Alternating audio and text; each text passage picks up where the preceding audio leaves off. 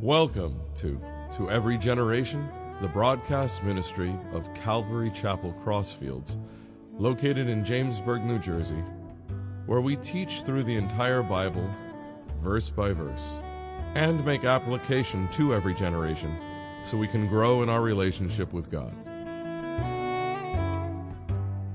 So this morning we're going to be in Matthew chapter 25. The last time we looked at the parable of the expectant and faithful servants. And today we're going to look at the parable of the ten virgins, which really is, is similar expectancy, readiness in a spiritual sense, uh, readiness in terms of Christ's second coming, which he spoke a lot about, and um, to be, because here he's speaking of believers. When, when he would share the parables, sometimes it would be just the open air crowds and other times it would just be the followers, that they followed him to a remote place and he would speak these parables. So it's believed that in this parable, he's speaking to purported followers, purported believers. And he wanted to make sure they understand that when you're in Christianity, which really wasn't a thing yet, but you, you don't do it for the benefits you get out of a church or the benefits you get out of Christianity when we follow Jesus, are we really His? Because part of the parable has to do with, in the end, the fake or false believers or make believers will be separated from the true believers. Now, if we look at context here, we find that Jesus is speaking about the fig tree, he's speaking about the days of Noah, he's speaking about two servants. Context is very important because false teachers will never use context and they'll just take scripture out of, out of context but he was making sure his followers were eternity minded. The things he spoke about were eschatologically based. In other words, they focused on end things. And you know, in this world, it's almost like I'm seeing more and more wrong is right, right is wrong. It really is opposite world. You know, you could go to, and people throw the word cult around. If you talk about the end times and you talk about the Lord's return, the odd thing is, those that are entrenched in either a denomination or a religion and don't have a relationship with the Lord, they don't want to hear the Lord's teachings. The most curious thing I've ever found is when I'm trying to witness to somebody who's a, and denominations are not bad. Calvary is technically a denomination. But those that are entrenched in these things, a lot of times they're put off by the teachings of Christ, especially the, the parables, which is very strange. Jesus and Peter and John and Paul all spoke about the Lord's return um, just as much as what he was doing when he was presently there. But Jesus always wanted his followers to keep the kingdom in their mind. And Jesus often started in verse 1. He says, The kingdom of heaven is likened to. The kingdom of heaven is like. The kingdom of heaven. And he would constantly use these physical illustrations that the people could see to convey a spiritual truth to them. And that was the blessing. So, as we go through this, we'll see the eternity mindedness of the Lord and how he wants his followers to be that way as well. You know, even when we talk about suffering, suffering is a perspective issue. Now, I'm not trying to be flippant or cavalier. My wife and I have lost loved ones. We've had heartbreak. We've had trials. We've had you know, just all kinds of stuff, especially in ministry. So I'm with you when it comes to sufferings and trials. But there's two ways to look at it. We could look at it from a worldly perspective. God could have done this and he didn't. God, he, he, he's either an impotent God or he's an uncaring God. Or you could look at it from a spiritual perspective, suffering, and I have to remind myself when I go through suffering, is that God, this world is a mess. It's a cesspool. All you have to do is go home and look on cable news or read the paper, and you start reading the articles, and that's just, you know, in our little sphere. But there's all kinds of things going on in the world. It's really a sad place. So, in God's mind, He sent His Son into the world to die for our sins and really to be like a life raft or a life preserver. And I think of, you know, when you see neighborhoods get flooded and, and they're holding on to a tree and, and the chopper comes and they're so excited because they drop that cable and they can grab onto that and it takes them to safety. It takes them to drier ground. And Jesus is like that chopper. This world is dying, it's drowning because of sin, because of what humans have done to this world and God's creation. And what God did was He sent His life preserver, His life raft into the world to take us out of here. See, the false teachers and the prosperity people say you can have your utopia here, but that was never God's intention. You can't mix the, the grievous sinfulness and a utopian kingdom of God together. God will come again and he'll remake everything. It's going to be awesome. We see glimpses of it in Revelation and Isaiah and, and other prophet, prophetic books. So, again, how do we look at things? Unfortunately, the, the scripture twisters and the worldly and material Christians lend to this false picture of a utopia on earth, but it's not so. So let's jump in. Verse 1. Then the kingdom of heaven, Jesus is teaching, shall be likened to ten virgins who took their lamps and went out to meet the bridegroom. Now, five of them were wise and five were foolish. Those who were foolish took their lamps and took no oil with them. But the wise took oil in their vessels with the lamps. But while the bridegroom was delayed, they all slumbered and slept. And at midnight a cry was heard Behold, the bridegroom is coming. Go out to meet him. Then all those virgins arose and trimmed their lamps, and the foolish said to the wise, Give us some of your oil, for our lamps are going out. But the wise answered, saying, No, lest there should not be enough for us and you, but rather go to those who sell and buy for yourselves. And while they went to buy, the bridegroom came, and those who were ready went in with him to the wedding, and the door was shut. Afterward, the other virgins came also, saying, Lord, Lord, open to us. But he answered and said, Assuredly I say to you, I do not know you. Watch therefore, for you do not know, for you know neither the day nor the hour in which the Son of Man is coming. Now, again, some go to a, a, a ministry or watch a ministry and scripture's never read, just a, a, verse here and there taken out of context. So you read this parable and, and some are perplexed. Wow, Jesus told this? It seems kind of mean. So the five, the ones who were called smart, were greedy. They didn't want to share their oil. And the bridegroom, who's a picture of Jesus, shuts the door on the foolish ones and says, You can't come in. That's mean. Well, that's mean if you don't understand what he's saying. Remember, the parables are spiritual applications, not necessarily. The, the only thing about the physical part was to draw you in and to help you understand the situation and then transfer you from the physical to the spiritual. To understand this better, we have to understand the culture. All right? What were weddings like back then? So I got to take you back 2,000 years, go to the Middle East, and let's look at the customs. Because today, what's marriage like? Or the dating process? You date, some people date for years and years and years, then they get engaged, and well, it's a three year engagement or five years. Listen, I'm not criticizing anybody, to, to each his own.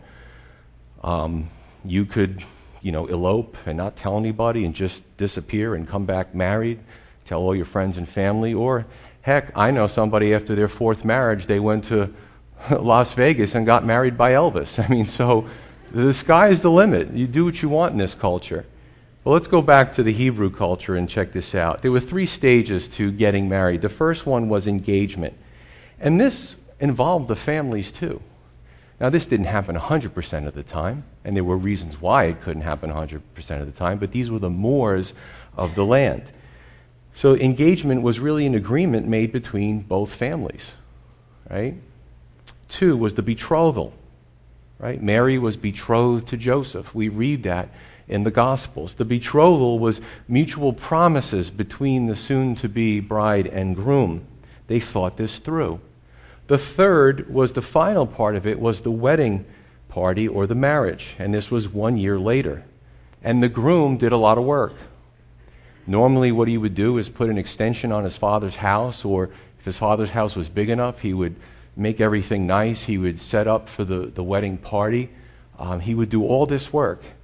And he was so excited that he would just come back. It could have been at 4 in the morning, 3 in the morning, 2 in the morning and everybody had to be ready. He would come back for his bride and take her, whisk her away, and they would have this party that lasted for days, and the two of them hopefully lived happily ever after. And both the male and the female in that culture, not always, but oftentimes, were virgins. Now, what does all this mean? Well, let's look at the symbolism. Well, the bridegroom is Christ. The ten virgins, ten signifies many people, and they were in two camps. They were in one, five were in the wise camp, and five were in the foolish camp, based on their behavior and their lack of preparedness or preparedness.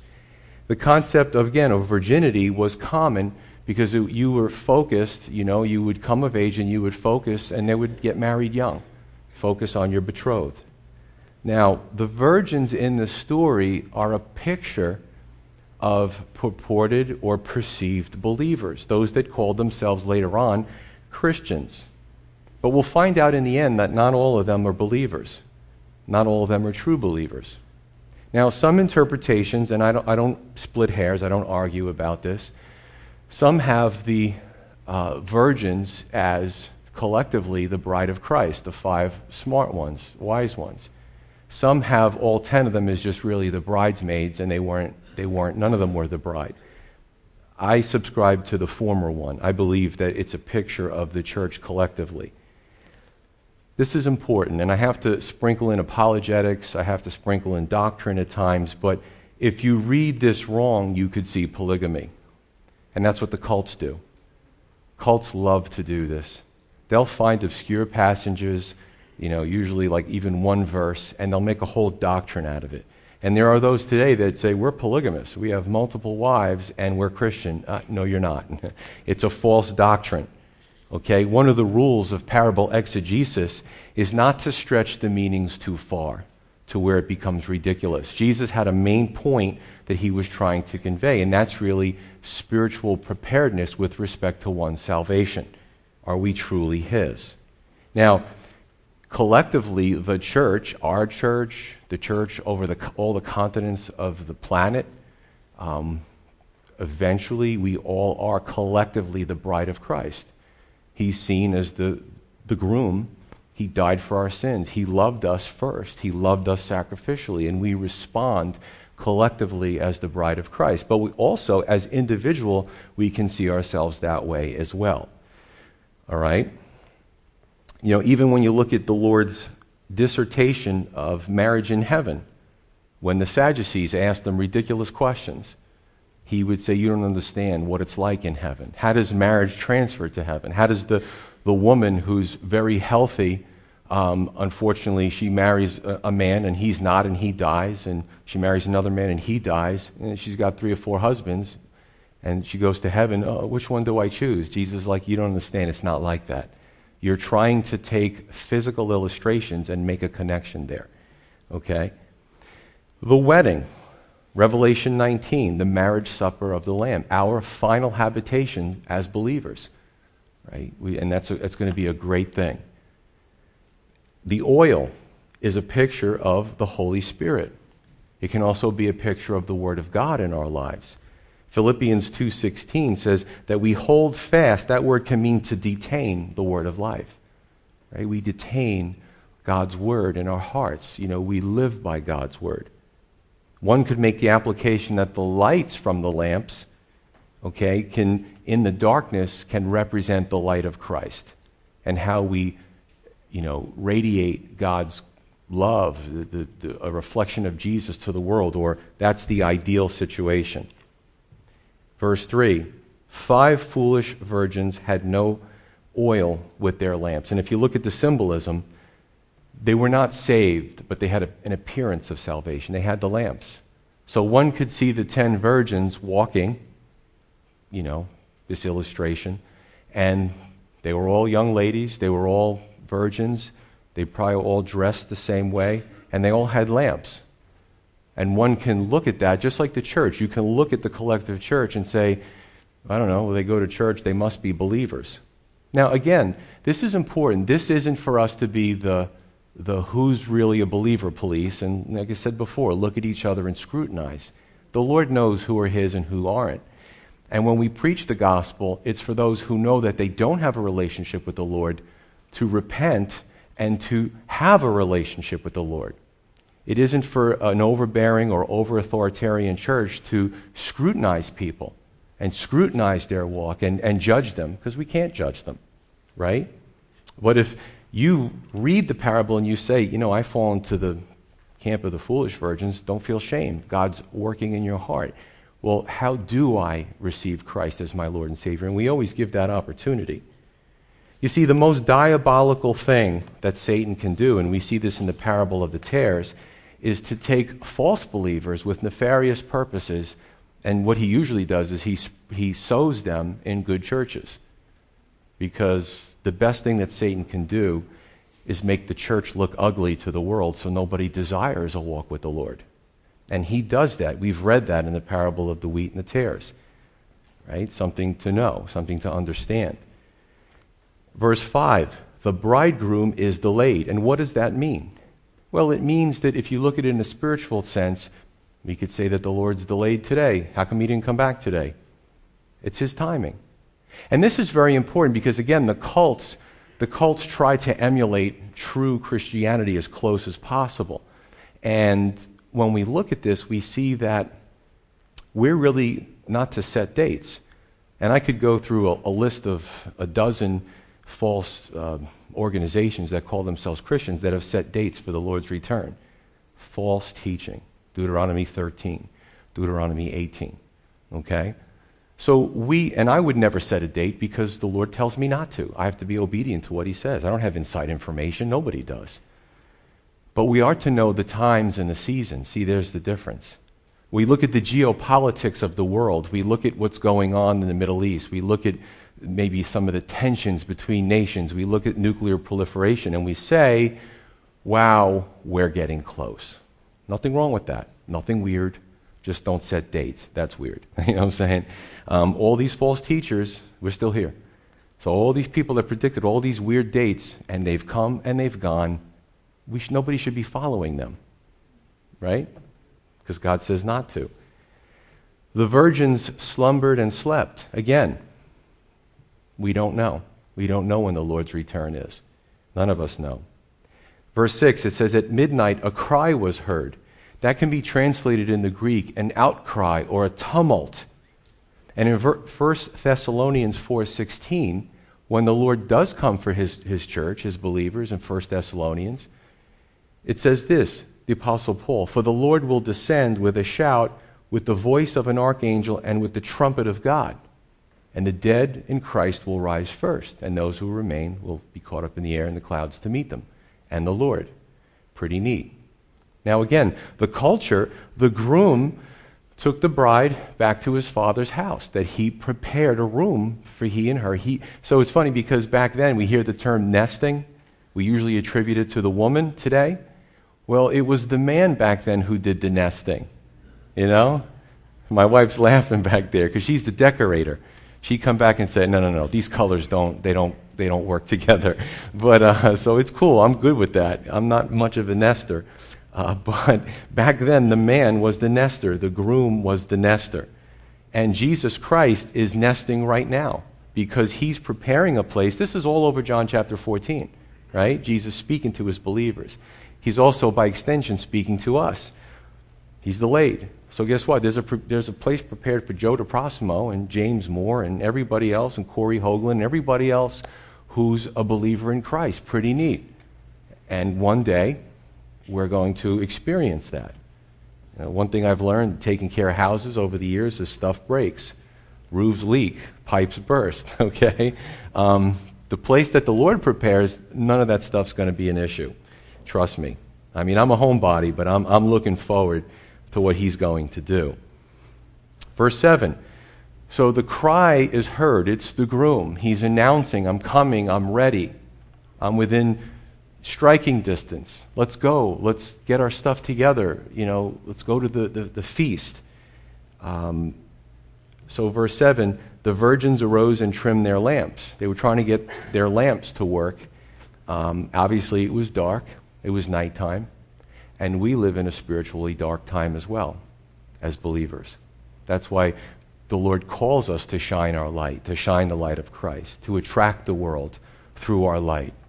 Because people are walking around. Look, suicide rate among um, Pastor Vinny will tell you, among high school kids and grade school, people don't feel like their lives are worth anything, and it's sad.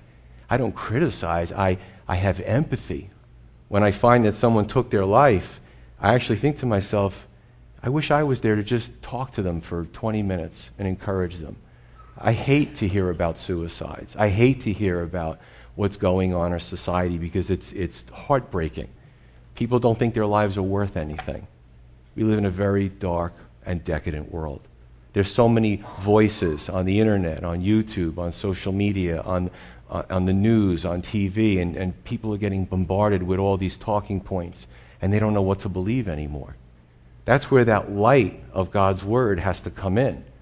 You know, that, that Jesus Christ came from his throne in heaven to die for our sins, to hang on a cross in shame, to bear the sin of the world so that we could have everlasting life. If that's not encouraging, I don't know what is.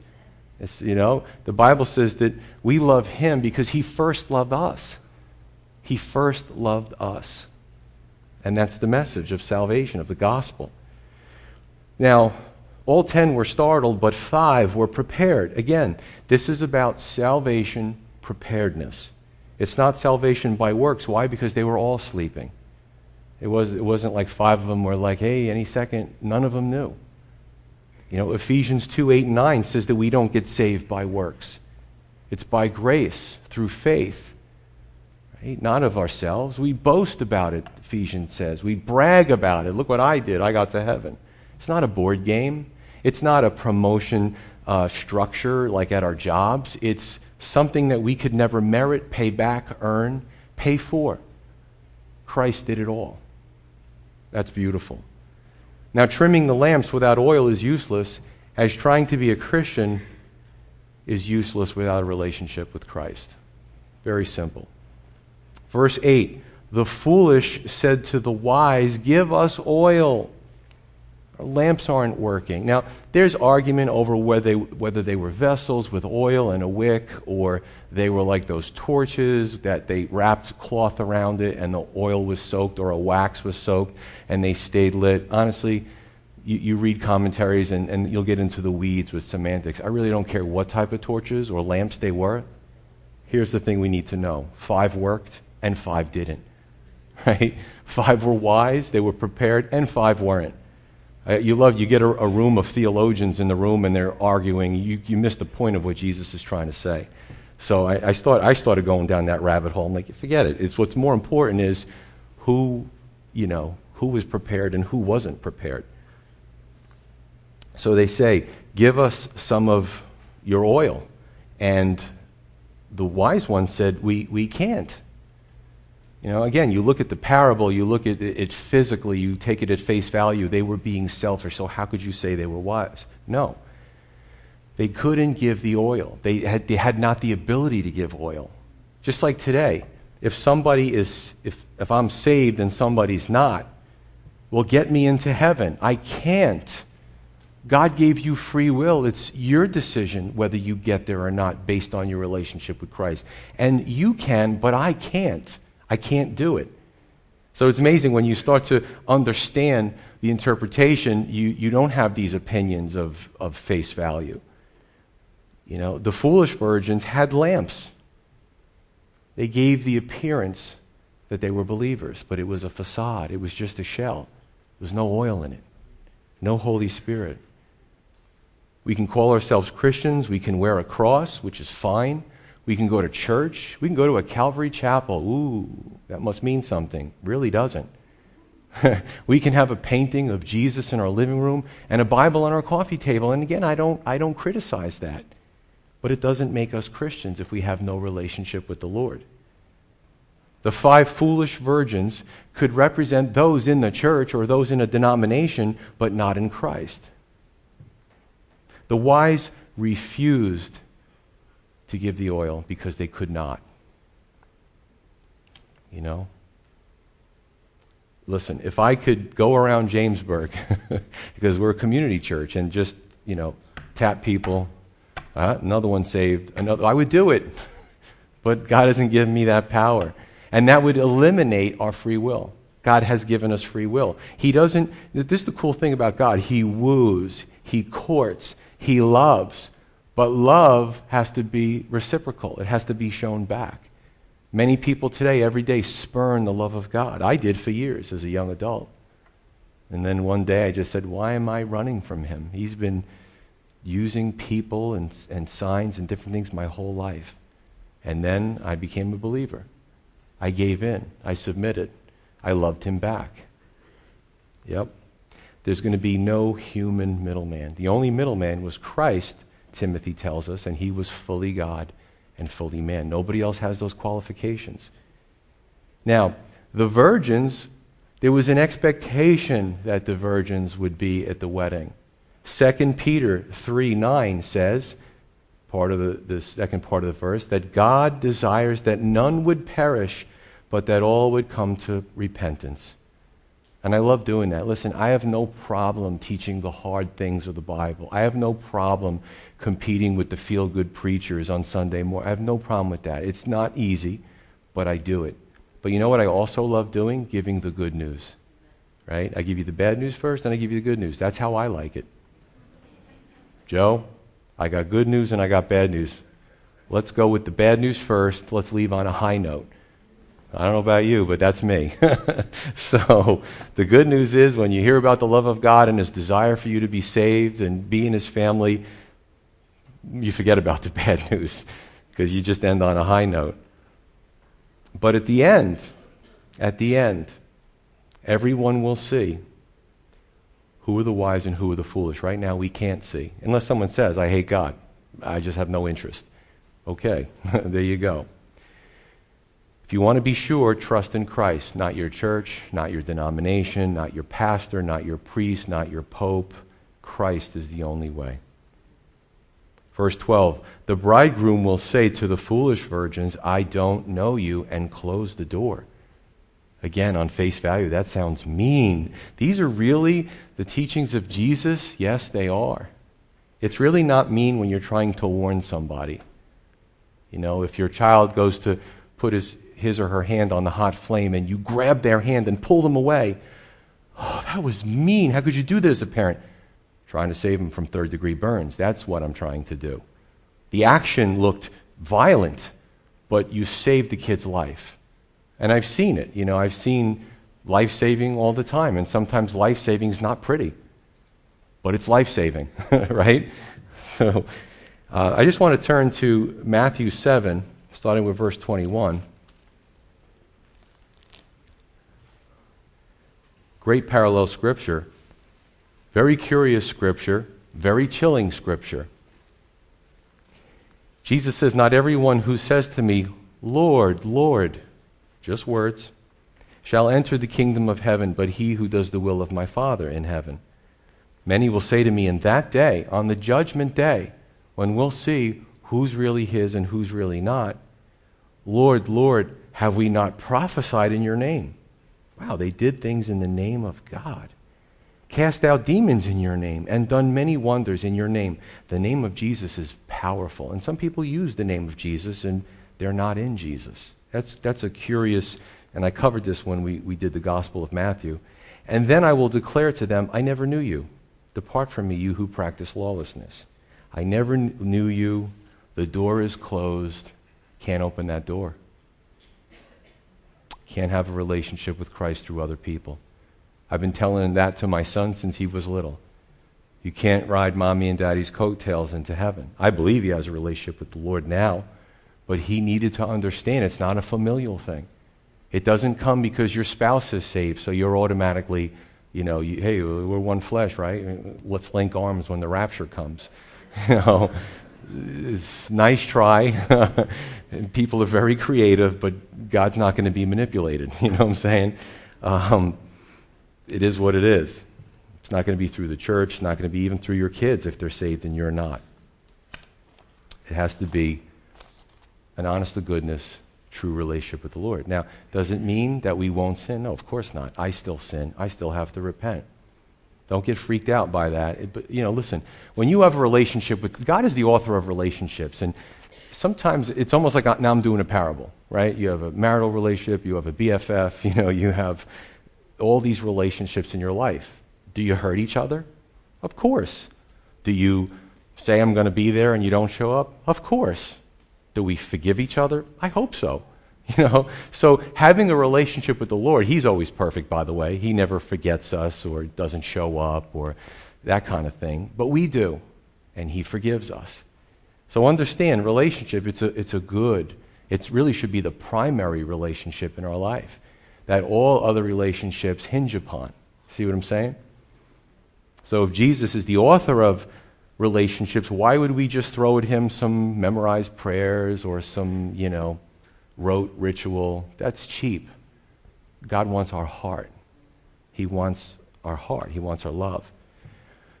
Jesus was talking to his purported followers. And it was great because he was, listen, Judas was in there, by the way. He's talking to his disciples, he's talking to other followers. Um, was it in Luke? He had like 70 that went door to door. He had a lot of followers. It wasn't just the 12. He's talking to his followers. Again, Judas was a follower. But where did Judas end up? Judas, check your heart. Are you a wise virgin or are you a foolish virgin? And this should be espoused in every church. Are we in the wise camp or are we, in the foolish camp? And we know, we really know if we search our hearts, do I have a relationship with Jesus or do I not have a relationship with Jesus? So some were genuine that followed him, others were not. Some followed him to get inside information, others followed him to get a free meal, others followed him just to get a healing. There was all kinds of reasons why people followed Jesus, but he wanted to make sure that in their hearts that they were genuine. Not really for him, but for them. For them. 2,000 years later, it's the same application. This is why God's word should be taught in every church. This parable is all about spiritual preparedness. My question to you are you prepared if the Lord comes in the next five minutes? Think about that. Am I prepared? Maybe not. Or, yeah, yeah, you know, I'm not perfect, but I, I love the Lord and I do have a relationship with Him. Pastor Vinny taught on, I think it was Wednesday, that every second in the world, close to 8 billion people on the planet, six people step into eternity. That's an average. Some seconds it's more, some, some it's less. That's chilling. I know, through my eyes, I want to see everybody get saved. Now, understand this. Let me make sure I make this clear. Preparedness doesn't mean standing in a field with our hands in the air after selling all of our possessions because some knucklehead said tomorrow morning Jesus is going to come back. That's weird. And honestly, to take the humor out of it, I feel sorry for people like that because it's happened over the past 2,000 years many times. And, and some tend to get mad at God instead of realizing they were duped by a false teacher. What does it mean? It means you live your life on the earth, you plan. But God is at the center, if the Lord wills, if the Lord doesn't will. In retirement, my wife and I are going through a lot of changes. We're, we're doing different things. We're, um, you know, re- restructuring our five-year plan. But heck, praying last night. If the Lord comes tomorrow, so be it. We make our plans. We give Him first place in our life. Right? That's when you have a relationship with somebody who's, who's so awesome and who's so loving and who puts in so much more than we put in. You want to put them first. And that's the Lord. Don't be the person who thinks they're fine and the door's shut on you. Because if I could illustrate it, that'd be pretty scary. Door shut. Let me in, somebody. Boom, boom, boom, boom, boom. When the door's shut, the door's shut. No appeals, like in our court system, no endless appeals. That's it. You're his or you're not. And when I read stuff like that, to me it's chilling. To me it's chilling because I have a lot of people that I know, that I love, that I want to see saved. I want to see them saved. That's my motivation. You know, as a young man in my 20s, I would hear stuff like this. You know, it's funny, I was talking about Rutgers. I went to Rutgers for four years in New Brunswick. A lot of nightlife, a lot of things I was doing shouldn't have been doing. I wasn't a Christian little Bible study of about seven Christians. New Brunswick at nighttime and the weekend. So much to do. Little Bible study, seven or eight believers. And I would, like Nicodemus at night in John chapter 3, I would sneak over there, not tell my party friends. And I would go to their Bible studies, and I would hear stuff like this. And there was part of me that really wanted it, but there was also another part of me that was overpowering my flesh. And you know what? God allowed me. How long has it been since I've been to college? Oh my goodness. Getting old. My wife and I were in Pennsylvania, and uh, I saw one of my one of the guys who was in that little Bible study. And I said, Heather, Heather, Heather, that guy over there, I got to go talk to him. And, I, and I, I, went up to him and I'm like, I got saved. I'm a pastor. And he looked at me like, Really? no, really, I'm not kidding. Nobody put me up to this. But it's so, it's so cool how God is because it's that they put poured into me and they probably thought he's a hopeless, he's a lost cause. We know what he's doing on the weekends. Don't ever write anybody off. I'm in the pulpit. This is insane. Who would, it, right, James? 26 years ago, who would? Nobody would believe it. They still don't believe it. At the end of the day, are we like the five wise virgins that were prepared, that were filled with the Holy Spirit? We're not perfect. They weren't perfect. The Lord comes. Come in. Enter into the joy of the Lord. Or are we like the five foolish? The good news is it's a choice, and you still have time. Let's pray.